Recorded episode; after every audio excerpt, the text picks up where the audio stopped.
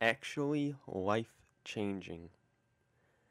After spending years thinking very fondly of DXM, I decided it was time to try another dissociative.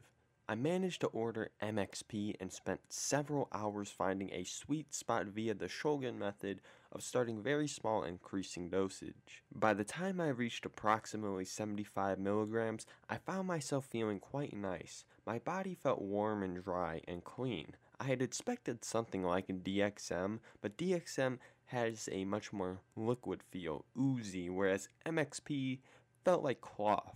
I recall feeling incredibly reckless, acting as strangely as I liked in front of my parents, which provoked them to ask, What are you on? as they will.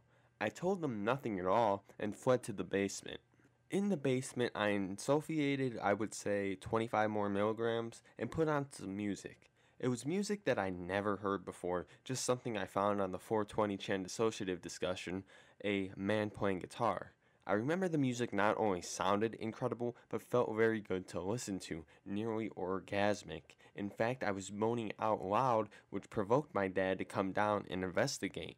Normally, I would be much, much more cautious, but I'd like to stress that even at a low dose, the sort of dissociation that MXP provides you with may delete all worry and anxiety to a level that is actually dangerous.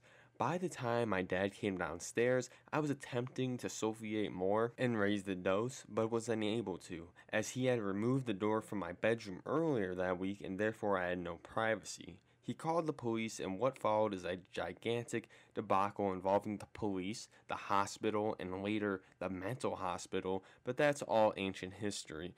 During this debacle, however, I remember a growing warmth in my head, around the temples, and a wonderful sense of peace. I told the police officer, I feel great, and actually tried to discuss the effects with him, which he had no interest in doing.